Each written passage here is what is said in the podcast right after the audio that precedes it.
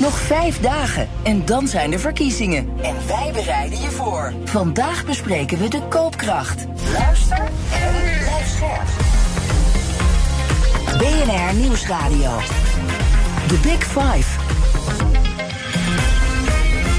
Art Rooijakkers. In 2050 moet Nederland klimaatneutraal zijn. En dat betekent dat de grote uitstoters flink aan de bak, bak moeten. Welke gesprekken voeren ze hierover? De topbestuurders in de boardroom. Wat is de rol van Den Haag? Wat is de sleutel tot verduurzaming? Ik bespreek het deze week in BNR's Big Five van de grote uitstoters. Dat deed ik met de top van het bedrijfsleven. En vandaag doe ik dat met een van de strijders die de boel bijvoorbeeld via rechtszaken in beweging probeert te krijgen. Dat is advocaat Benedicte Fiek. Ze verdedigt de zware criminelen en ze probeert nu topbestuurders van Grimoer en Tata Steel voor de rechter te krijgen. Welkom. Dag.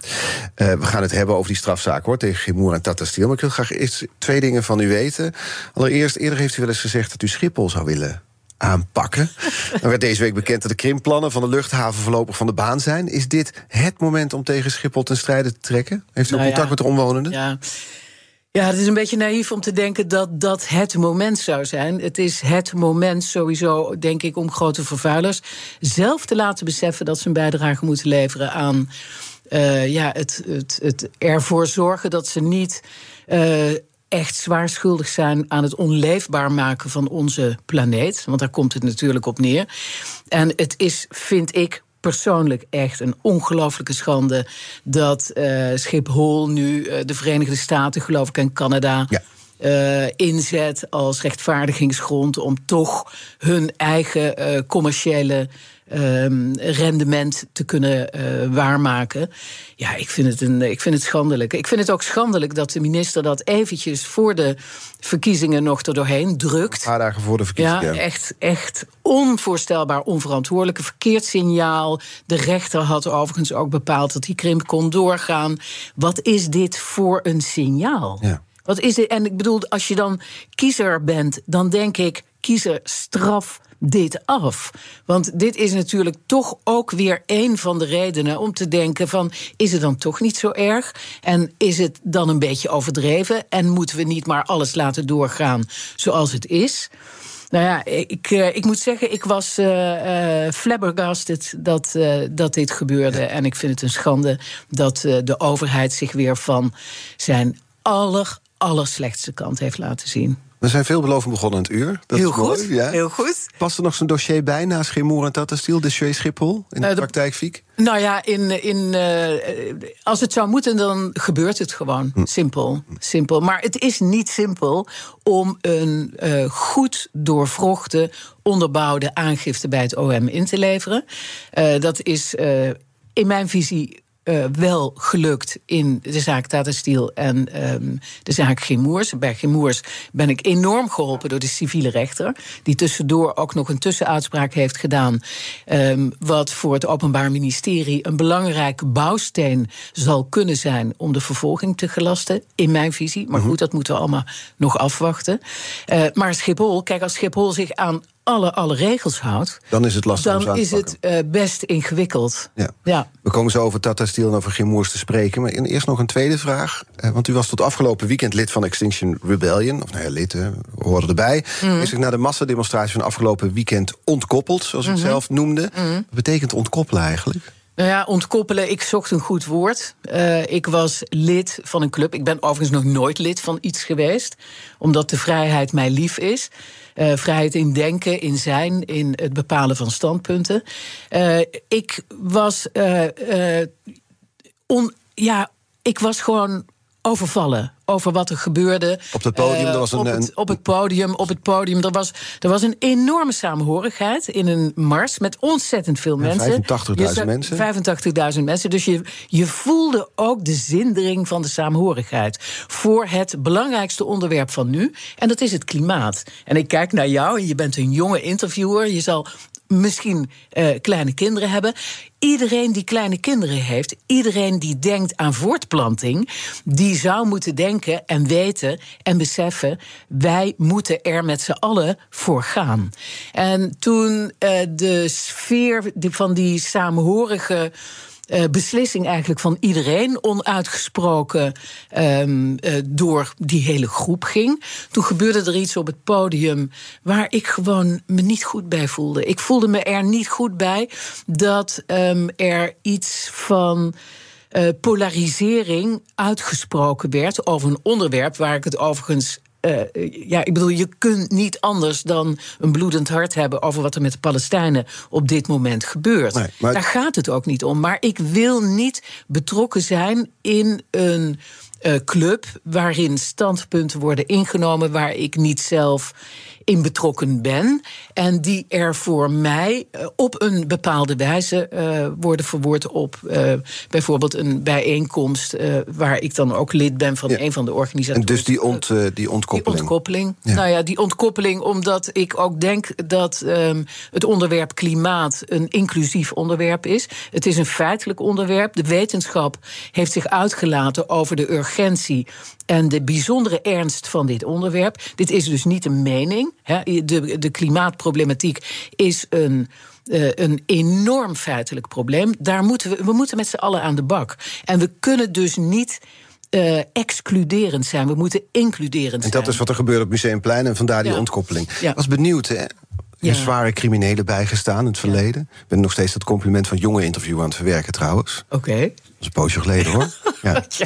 Maar de overeenkomst was ik benieuwd naar tussen de zware criminelen die u ooit vertegenwoordigde... en de mensen die nu verantwoordelijk zijn voor, bij de grote uitstoters. Nou, dat ga ik even uitleggen dan. Ja? Vertel. Kijk, ik ben natuurlijk al tientallen jaren, ik ben namelijk al super oud, 65, ja. even om het contrast even te duiden. Mm -hmm. um, uh, uh, ik ben al uh, tientallen jaren gewend dat de, het Openbaar Ministerie, uiteraard, belast met vervolging en het beschermen van de maatschappij, ehm, zijn speren richt op mensen die gevaarlijk zijn die verdacht worden uh, van het uh, gepleegd hebben van strafbare feiten. Dus individuen die verdacht worden van het plegen van een moord of een mishandeling of een zware mishandeling of het benadelen van de gezondheid.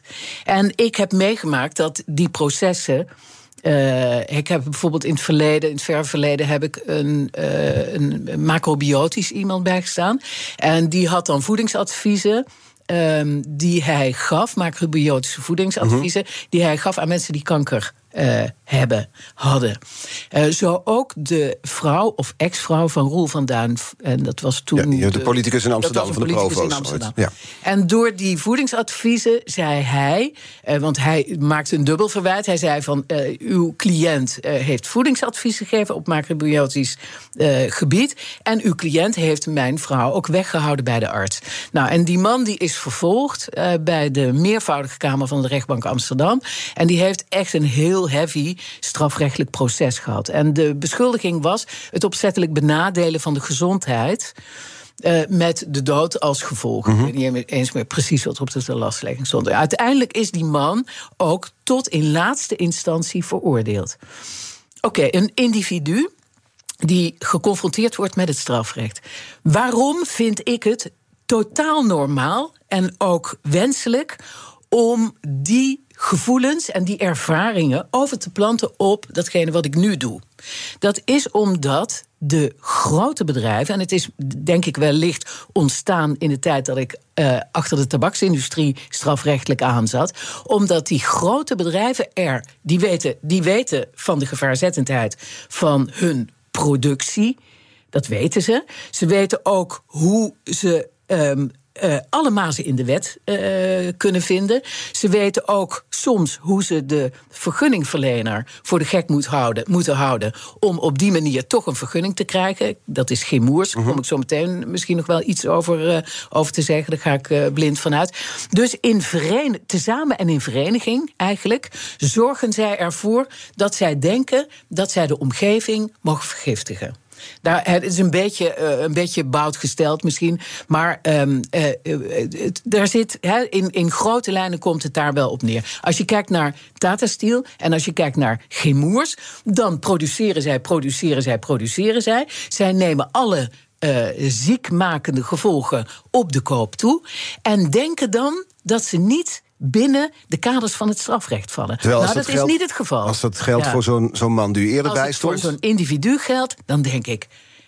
even grof gezegd, 65, maar goed, Mhm. what the fuck? Ja. Waarom denken jullie dat dit normaal is? Waarom denken jullie, bijvoorbeeld Tata Steel, RIVM-rapport... er is vastgesteld dat alle mensen die in de omgeving van Tata Steel wonen... die hebben gemiddeld, en dat gemiddelde, daar zal ik me verder niet over uitlaten... maar gemiddeld 2,5 maand minder te leven. Dus er is een groot effect op de levensduur als je in de buurt van een vervuilend, op winstgericht bedrijf woont. Nou, dat is niet normaal dat je die gezondheidsgevolgen op de koop toeneemt. En als je dat wel doet, prima, maar dan krijg je een aangifte van eh, artikel 173a aan je broek. En daar, dat vind ik dan heel terecht dat ik dat, dat ik dat doe. En daar staat 12 tot 15 jaar gevangenisstraf op. Gewoon, ja, sorry, ik zie dat ik. ehm, Nee, even nee, mijn nee. mond Kijk, moet ik ga nu met mijn hand zwaaien. Let op, dan Ja, gebeurt het volgende. oké. De Big Five. Magie in mijn vingers. Art Rojakkers.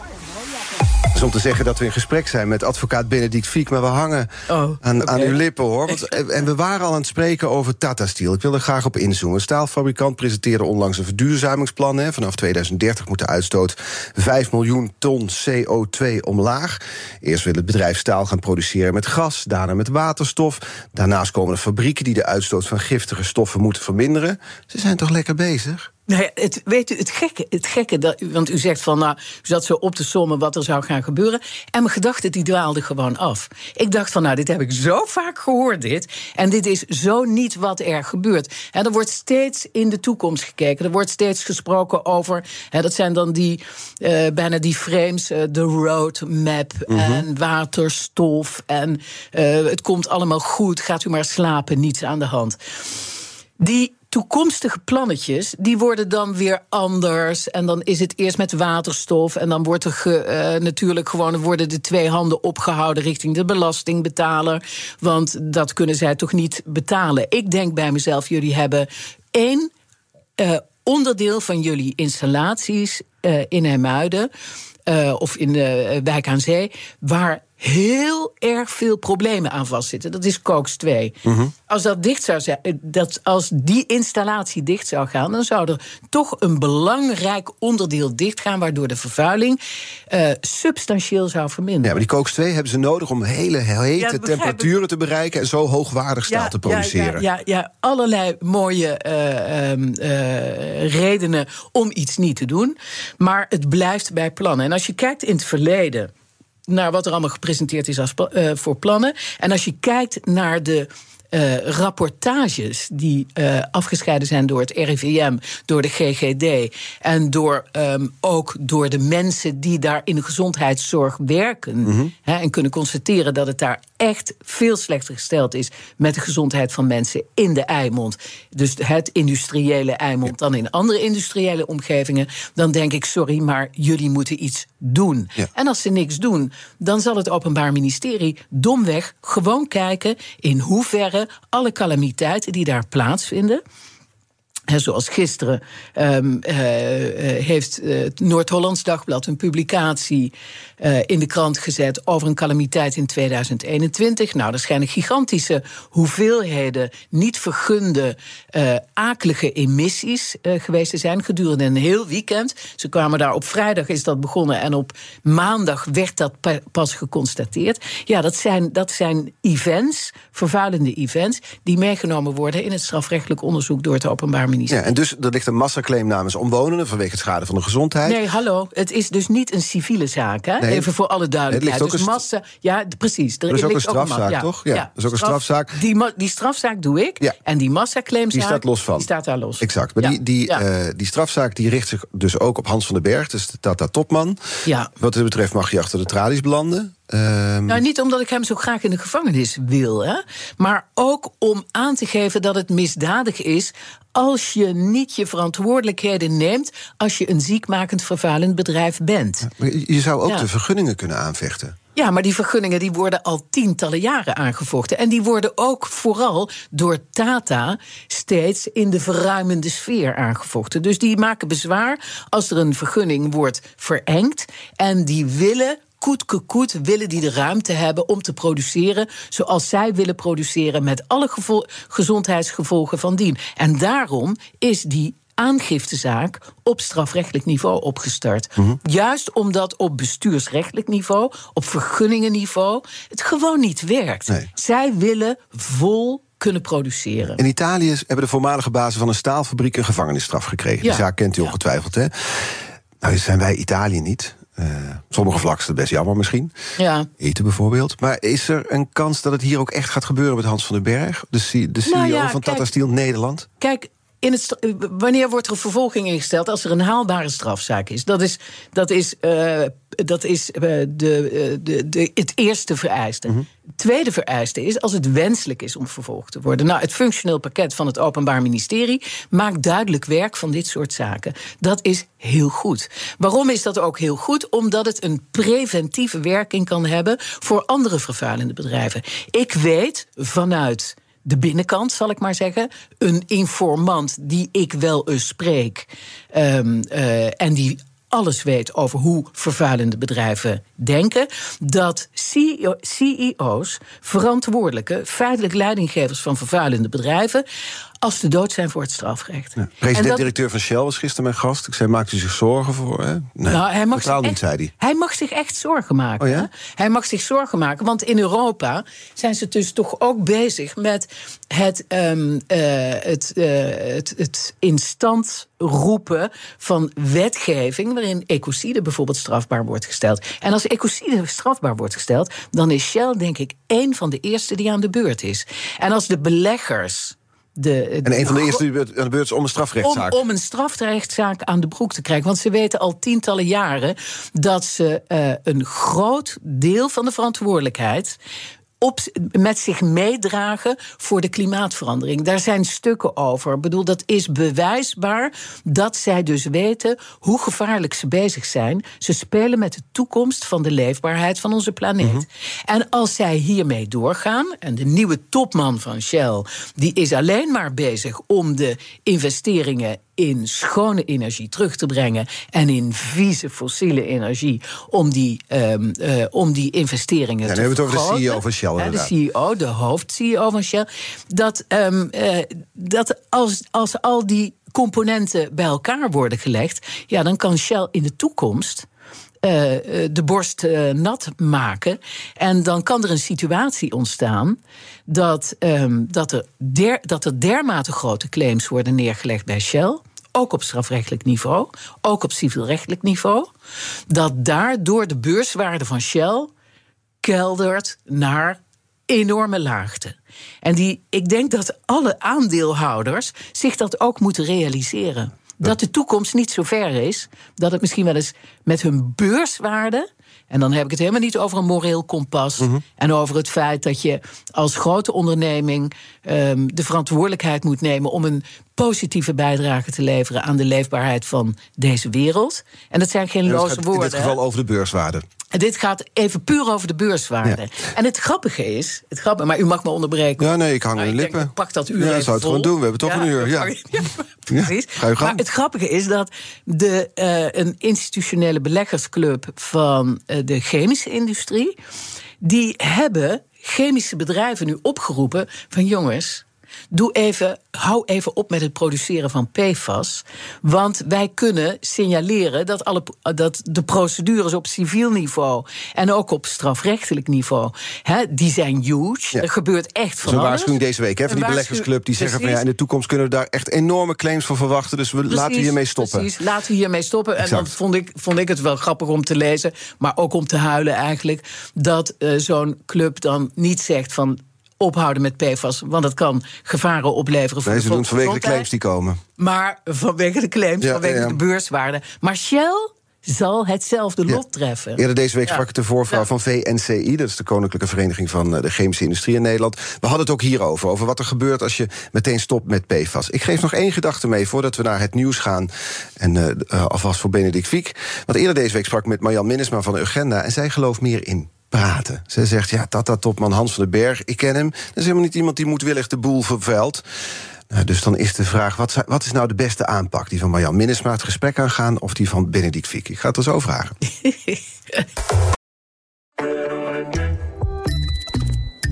het Eneco Klimaatreport van deze week komt uit Amsterdam. Ik ben Pascal en ik sta hier met de oprichter van Wikkelhuis op de werkplaats. Oep, wat zie ik hier? Ja, je ziet allemaal huisjes. En welke rol speelt energie-efficiëntie in jullie ontwerp- en bouwproces? We bouwen alleen maar met hernieuwbare materialen. Maar het leukste is dat we eigenlijk uh, zonne-energie gebruiken voor onze elektriciteit. We hebben duizend zonnepanelen op ons dak van de werkplaats. Duizend zonnepanelen, dat zijn er een hoop. Ik kan me voorstellen dat er veel stroom vanaf komt. Ja, er komt een enorme bak met stroom uit. En soms in de zomer is dat ook te veel. En daarom werken we samen met uh, Eneco, met het uh, opwek optimaal systeem. En wat doet dat systeem? Een soort dimmer. Dat als er te veel stroom is, dat je dat zeg maar wat terug reguleert, zodat er geen netcongestie ontstaat. Want dan zou alles vastlopen. Uh, juist de balans op het energienetwerk. Ja, precies. En zo werkt Wikkelhuis samen met Eneco aan klimaatambities. Is het ook iets voor jouw bedrijf? Check dan eneco.nl slash klimaatambities.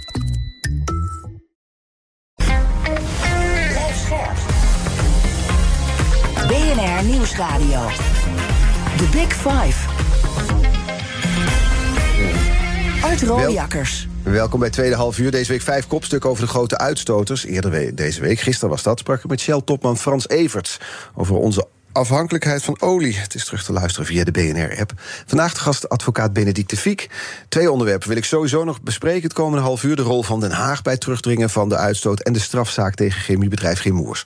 Gaan we doen. Ik wil nog heel even terug naar dat verhaal van Marjan Minnesma. Die was dus eerder deze week de gast, maandag. Zij is van Urgenda, die bekende ook de rechtszaken tegen de overheid. En zij zei, ja, die rechtszaken...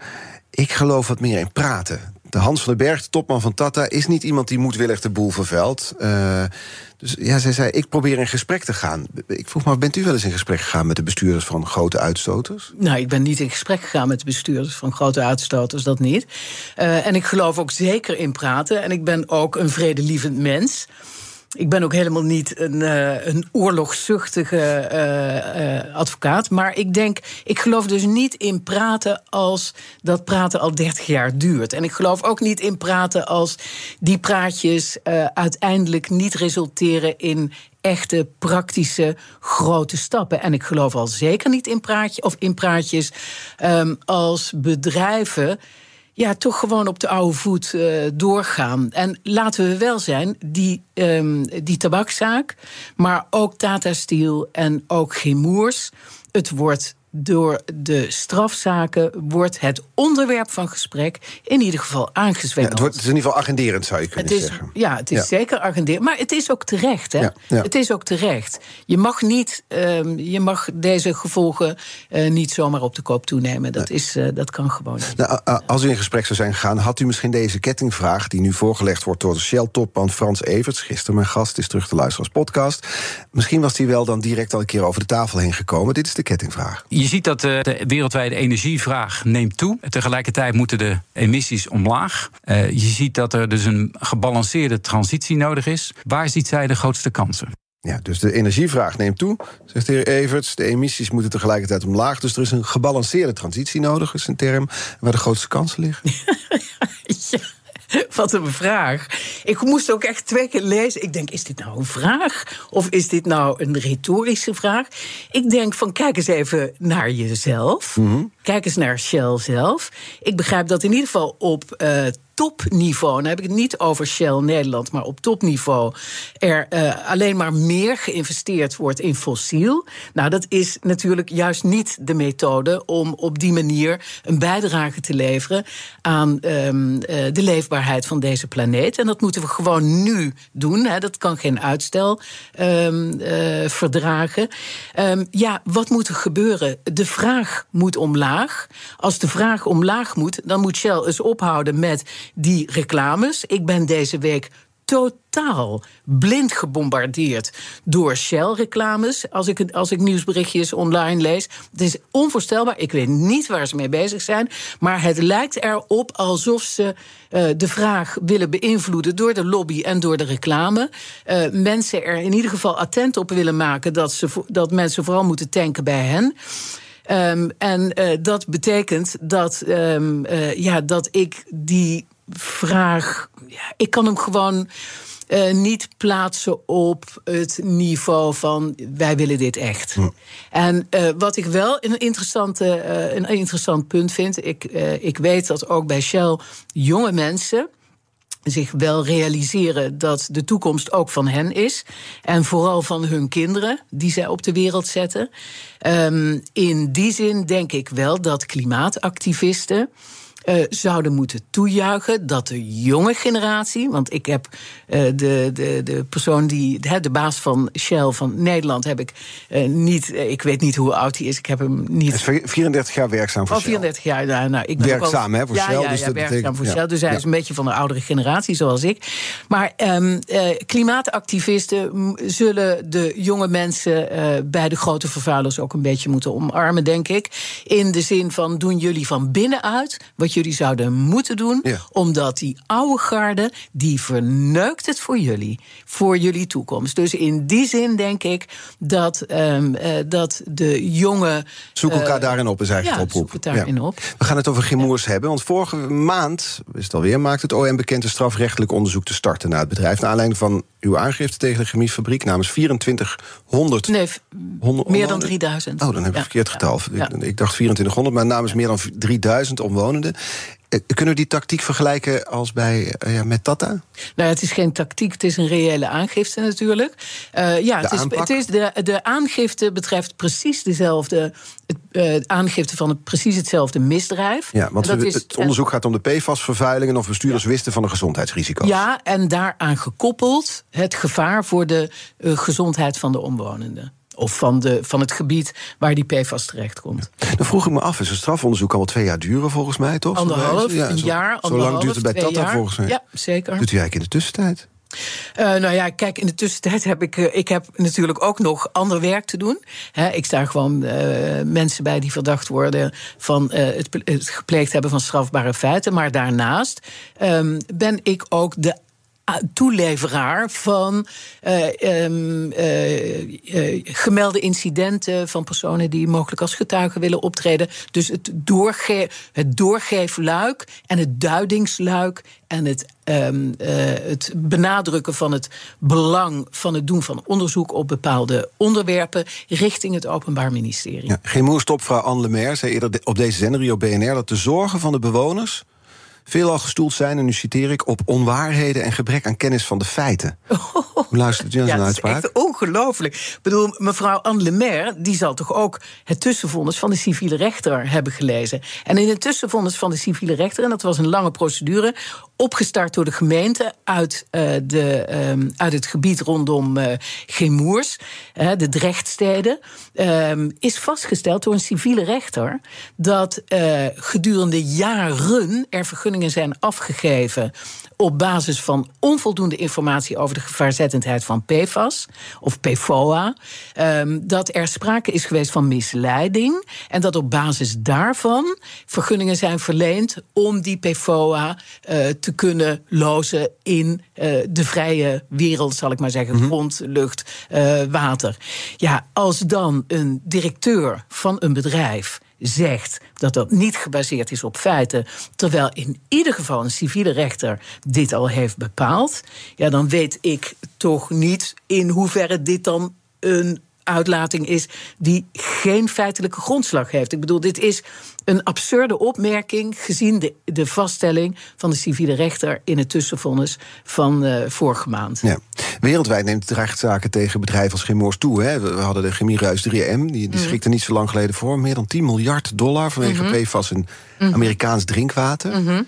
Is eigenlijk een soort internationaal netwerk van advocaten die dan tips en tricks uitwisselt, die met dit soort zaken bezig zijn. Nou ja, het valt me wel op dat er ontzettend veel zaken worden gevoerd hè, op allerlei niveaus en vanuit uh, iedere keer weer een andere uh, invalshoek van het recht. En dat is ook een hele goede zaak. En ik heb ook begrepen dat de institutionele beleggers uh, dat ook wel hebben kunnen constateren.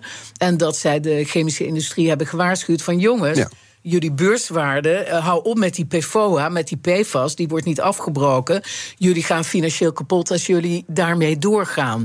Dus ja, ik vind het nog steeds, ik heb het al eerder gezegd dit uur, ik vind het nog steeds echt heel uh, triest dat er niet een soort maatschappelijke betrokkenheid, betrokkenheidsboodschap, uh, mm. impactboodschap wordt geventileerd en dat het puur en alleen gericht wordt op het naar beneden gaan van de beurswaarde van de chemische bedrijven ja. en dat dat gekoppeld wordt aan die oproep om niet meer met PFOA eh, te werken. Maar moet er, moet er een totaalverbod op PFAS komen? Ja, wat mij betreft wel. Ze noemen het chemicals for eh, forever. Ja, forever chemicals, uh, ja. Forever chemicals. Het is natuurlijk een, een hele gevaarlijke stof. Dat is wel vastgesteld. dat is door deskundigen vastgesteld. En deze stof die wordt ook niet afgebroken in het, in het milieu. En mensen die, die dat binnenkrijgen, die stapelen deze gevaarlijke stof ook in hun lichaam op. Ik weet niet of u Zembla heeft gezien ja, ik heb over dit onderwerp. Maar het is echt heel treurig, vind ik, om dat te zien. De voorvrouw van VNCI, die hier van de week dus was, van de chemische industrie, zei ja, er is eigenlijk nog gewoon, geen, parafraseer ik hoor, er is nog geen goede vervanger. Dus zonder PFAS, ja, het zit in zoveel dingen. Ja, ik heb zoveel je kan reacties. er niet zomaar mee stoppen. Ja, ik heb zoveel reacties gekregen ook. er wordt bijvoorbeeld gezegd dat um, uh, zonnepanelen uh, niet zonder uh, PFAS zouden kunnen worden geproduceerd. Dat is niet waar. Er zijn bedrijven die zonder PFAS zonnepanelen produceren. Dus er is op allerlei niveaus zijn er vervangende onderdelen uh, te bedenken. Maar even los daarvan, als het een zo'n gevaarlijk chemisch product blijkt te zijn. Dat niet afgebroken wordt en dat zoveel ellende veroorzaakt voor het welzijn Mhm. en voor de gezondheid van mensen. Dan heb je toch ook een voorzorgs principe dat ervoor moet zorgen dat je daarmee ophoudt. Ja. Dat je dus niet gaat doen wat mogelijk achteraf bijzonder betreurd moet gaan worden. Het kan toch gewoon niet dat je dat dan eh, daarom op die manier wel eh, gewoon maar doet. Ja. Anne Lemaire zei in BNR Zaken doen, de man die eh, dat presenteert komt nu binnen trouwens, dat het bedrijf helemaal naar nul gaat als het aankomt op de uitstoot van giftige en schadelijke stoffen. Dus je zou ook kunnen denken, ja, we moeten geen moers gewoon een beetje de tijd geven daarvoor. Ja, een beetje de tijd geven. Ze hebben veel te veel tijd gekregen al om dit, eh, om dit te doen. En ehm, eh, ik vind dus die mildheid ten opzichte van grote vervuilers... die zo lang zoveel risico op de koop toe hebben genomen... die mildheid, daar ben, ja, ik vind dat daar geen enkele ruimte voor is. Bij BNR ben je altijd als eerste op de hoogte van het laatste nieuws. Luister dagelijks live via internet. Jelle Maasbach, Wesley Weerts. We zijn er voor je met het leukste, opvallendste, maar natuurlijk ook het belangrijkste nieuws. Tijdens de presentatie van die halfjaarcijfers toen die beurskoers in elkaar kukkelde. BNR Beurs. Voor de slimme belegger. Blijf scherp en mis niets. BNR Nieuwsradio. The Big Five. Art Rojakkers. BNR's Big Five van de grote uitstoters deze week. Eerder deze week sprak ik dus met Marjan Minnesma, ze kwam al voorbij... directeur van Ur- Urgenda, over hoe zij vervuilende bedrijven probeert over te halen... om sneller te verduurzamen. Het is terug te luisteren via onze app en de bekende podcastkanalen. Vandaag de gast advocaat Benedicte Fiek. Ehm, we gaan het eens even over Den Haag hebben. Want volgens de Onderzoeksraad voor de Veiligheid... is de overheid te passief als het aankomt op het beschermen... van omwonenden tegen vervuilende industrie. Bleek uit een rapport eerder dit jaar. Te vaak wordt er gezegd, ja, het bedrijf voldoet aan de vergunning...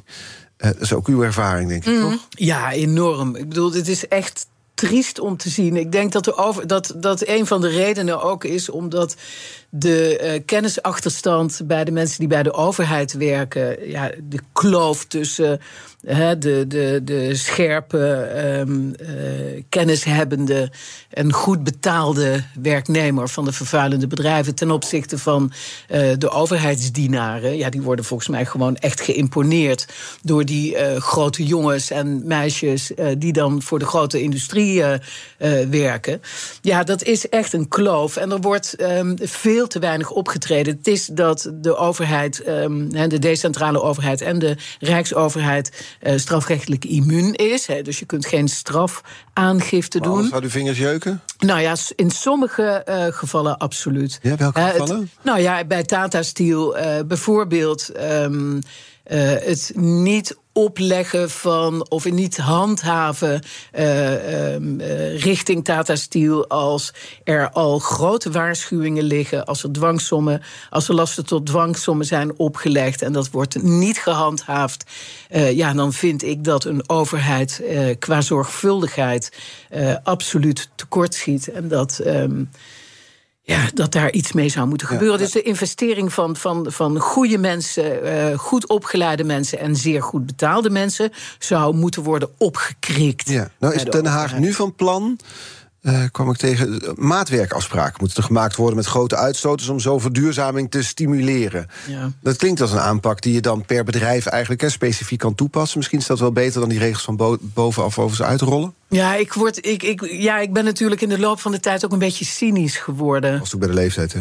Was zeker bij de leeftijd. Bij het besef dat grote beloftes en het uitstellen en met mooie plannen komen. En er komt dan weer niks van. En dan wordt er weer geld gevraagd bij de overheid. En dan worden weer mensen weggekocht die hun werk goed doen bij de overheid. En die worden dan in dienst genomen bij eh, bijvoorbeeld een bedrijf als Tata Steel. Dat ziet er gebeuren. Ja, dat, nou, twee jaar geleden was er een, een inspecteur Ja. van de eh, omgevingsdienst eh, van de provincie. Die is weggekocht door Tata Steel. En dat was nou juist iemand waar de bewoners heel veel ehm, eh, vertrouwen in hadden. En die dachten van, hé, hey, zij begrijpt het echt, hoppata. En die is dan weggekocht door Tata Steel. Weet je, dus op een gegeven moment wordt, het ook, word je er ook een beetje cynisch van. En, En het dat geldt dus ook voor maatwerkafspraken. nou, dat, van, ja, geldt vooral voor de politiek. Ik bedoel, het gaat om vier jaar. En als je dan ook ziet dat in eh, verkiezingstijd, zoals nu, dan wordt er van alles eh, ehm, eh, wordt er beloofd. En dan kom je ergens in het midden uit. En ondertussen rijgen de jaren zich aan elkaar. En eh, de omwonenden, eh, die, eh, ja, die, moeten niet die kunnen niet anders dan Nee. constateren dat ze nog steeds in de rook van Tata Steel iedere dag de roet, die je natuurlijk ook inademt, van hun stoep moeten vegen. En van hun. eh, Ik bedoel, het is echt een vieze, gevaarlijke buitenomgeving geworden eh, in de buurt van Tata Steel. Andere oplossing zou kunnen zijn, dat is in Duitsland eh, nu gebeurd. Er heeft staalfabrikant ThyssenKrupp heeft een grote deal gesloten met de overheid. Staat draagt 2 miljard euro bij aan een fabriek die staal produceert met waterstof. Groningen natuurlijk. Deelstaat Noord-Rijn-Westfalen, de grootste deelstaat, legt nog eens 700 miljoen euro bij. Het zijn enorme bedragen. Is nou een idee om dat de overheid dat soort deals hier in Nederland ook gaat sluiten? Ja, nou om ja, bedrijven te helpen? Kijk, wa- wat, wat er, ja, bedrijven te helpen. Kijk, wat er gebeurd is in het verleden is natuurlijk dat de aandeelhouders en dat dividend en de winsten verdeeld zijn onder de mensen die een financieel belang hadden, hebben in dat vervuilende bedrijf. En dus het allokeren van geld ehm, is eh, vanuit een winstoogmerk heeft dat plaatsgevonden. Nu de verdurezamingseisen steeds heftiger worden, terecht, want er moet echt iets gebeuren. Eh, zegt het bedrijf, ja, sorry. eh, en de, de achterliggende gedachte is natuurlijk, ja, we hebben dat geld eigenlijk al één keer uitgegeven. Kunnen we niet nog een keer uitgeven om te verduurzamen? En nu moet de belastingbetaler, die gewoon notabene last heeft van de eh, effecten van grote vervuilers, Ja, die, die moet moeten dan, die moeten dan gewoon gaan meebetalen. Als Dus de verduurzaming ook- daardoor sneller gaat. ja, als de, natuurlijk, iedereen is voor verduurzaming. Ik, ben, ik kan niet anders dan voor verduurzaming zijn. Want het is zo'n groot, immens probleem. Ja, en het zo maar het is ook een verdienmodel geweest van eh, Tata Steel, van eh, eventueel van Gimoers... Ja. om ervoor te zorgen dat die aandeelhouders... ja, een grote... ehm, eh, dat, dat die diepe zakken die er zijn... dat die best lekker gevuld zijn... Ja. met de winsten die zij hebben gemaakt. maar ja, Tata Steel Dus- maakte deze week bekend... 800 banen gaan er verdwijnen. Zo, zo goed gaat het dan niet. Nou ja, kijk, dan. 800 banen gaan verdwijnen. Ik heb gelezen dat die banen gaan verdwijnen... niet in de sector die ertoe doet om de winsten te maken... eh, met betrekking tot de productie. Maar dat dat ehm, eh, eh, logistieke banen zijn. En ja... Dat, dat, en, en wat? Moet, ik, moet, moet de reactie dan zijn... oh, wat sneu eh, voor Tata Steel? Nee, Nee, niet wat sneu voor niet. Tata Steel, wel voor de, voor de mensen zelf die een baan verliezen. Dat sowieso natuurlijk. Maar waar het wel, wat het misschien aantoont, is dat de financiële middelen bij zo'n bedrijf niet genoeg zijn Ja, aanwezig zijn om die transitie Ja, te ik maken. ben in, inderdaad een beetje wantrouwig. Ja, dan dat denk ik, het wordt- Minnesma. Die zei, nou, wo- 20% Ja. gefinancierd door de overheid, 80% door het bedrijfsleven, is misschien best wel reëel. Dat je Mm. als overheid daar gaat bijdragen. Ja, kijk, een bijdrage voor verduurzaming is altijd goed. Mm. Daar gaat het niet om. En het moet ook snel gebeuren. Dus in die zin zal ik daar zeker geen tegenstander van zijn. Maar het is ook het spel van de grote industrie om ervoor te zorgen dat de bijdragen ook gefinancierd worden door de overheid. En, daar is de, en ze daar zelf dus minder last van hebben eh, qua winstmarges die ze overhouden. We hadden het over Den Haag, want ik, ik noemde al een aantal keer de voorvrouw van VNCI, Nienke Hooman. Eh, zij was eerder deze week mijn gast. Ze zegt, ja, bedrijven krijgen ook zo weinig, te weinig duidelijkheid van de overheid... waardoor ze niet volop kunnen investeren in vergroening. Ik hoorde net ook al eh, uit uw mond over Den Haag... ja, die visie ontbreekt misschien wel. De, de horizon is te kort. Het is vier jaar en dan zijn de volgende verkiezingen alweer... als we die vier jaar Maar halen. ja, als ik zie wat er nu los is op eh, verkiezingsniveau.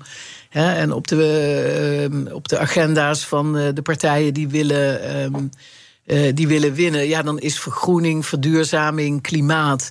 Ja, het staat ergens onderaan. Het is 15e plek, onvoorstelbaar. ik, ik ja. het is echt het offeren van, van eh, de jonge generatie. Het opofferen van de jonge generatie. Ehm, eh, ten behoeve van eh, ja, oude, echt eh, stokoude, sombere politiek. Dus ik zou ook alle jongeren willen oproepen om extreem groen te stemmen. Zodat hen nog een beetje een, een fijne toekomst te wachten staat. Stemadvies wordt nog gegeven ook. Dan gaan Zeker, we nu nog naar zeker. de kettingvraag toe. Ja. Morgen, niet morgen, maandag... dan Ja. begint mijn collega Diana Matroos een hele nieuwe week... bij BNR's Big Five. Thema nieuwe politieke fase. Haar Mm. eerste gast is Boris van der Ham. Hij is voormalig D66 Tweede Kamerlid. Natuurlijk twee dagen voor de verkiezingen dat hij te gast is. U mag hem een kettingvraag stellen. Wat zou dat zijn? Nou, Boris, ik heb er heel eerlijk gezegd, ik was vergeten om hierover na te denken. Dus ik moet hem nu bedenken. Maar wat ik zou willen. En Misschien is wat Boris ik, van der Ham nu wel opgelucht. ja, wat ik ontzettend graag zou willen, dat is dat jongeren die toch op de een of andere manier, en dat heeft natuurlijk ook te maken met jong zijn, dat je gewoon eigenlijk niet beseft dat ehm, je toekomst niet, eh, niet oneindig is. En wat gaat D66 bedenken om de jongeren groen te kunnen laten denken? Diana Matroos gaat het hem voorleggen. Dus Boris van der Ham, voormalig D66 Tweede Kamerlid. En die week over de nieuwe politieke fase. En die week waarin we naar de stembus gaan. Dank voor de komst en eh, de bevlogen teksten. Benedicte Fiek, advocaat. Alle afleveringen van BNR's Big Five zijn terug te luisteren. Je kunt je abonneren op onze app. Doe dat gewoon, dan hoef je geen aflevering te missen, toch? Nu op deze zender BNR Zaken doen met Thomas van Zijl. Fijn weekend alvast. Bij BNR ben je altijd als eerste op de hoogte van het laatste nieuws. Luister dagelijks live via internet. Jelle Maasbach, Wesley Weert. We zijn er voor je met het leukste, opvallendste, maar natuurlijk ook het belangrijkste nieuws. Tijdens de presentatie van die halfjaarcijfers toen die beurskoers in elkaar kukkelde. BNR Beurs. Voor de slimme belegger. Blijf scherp en mis niets.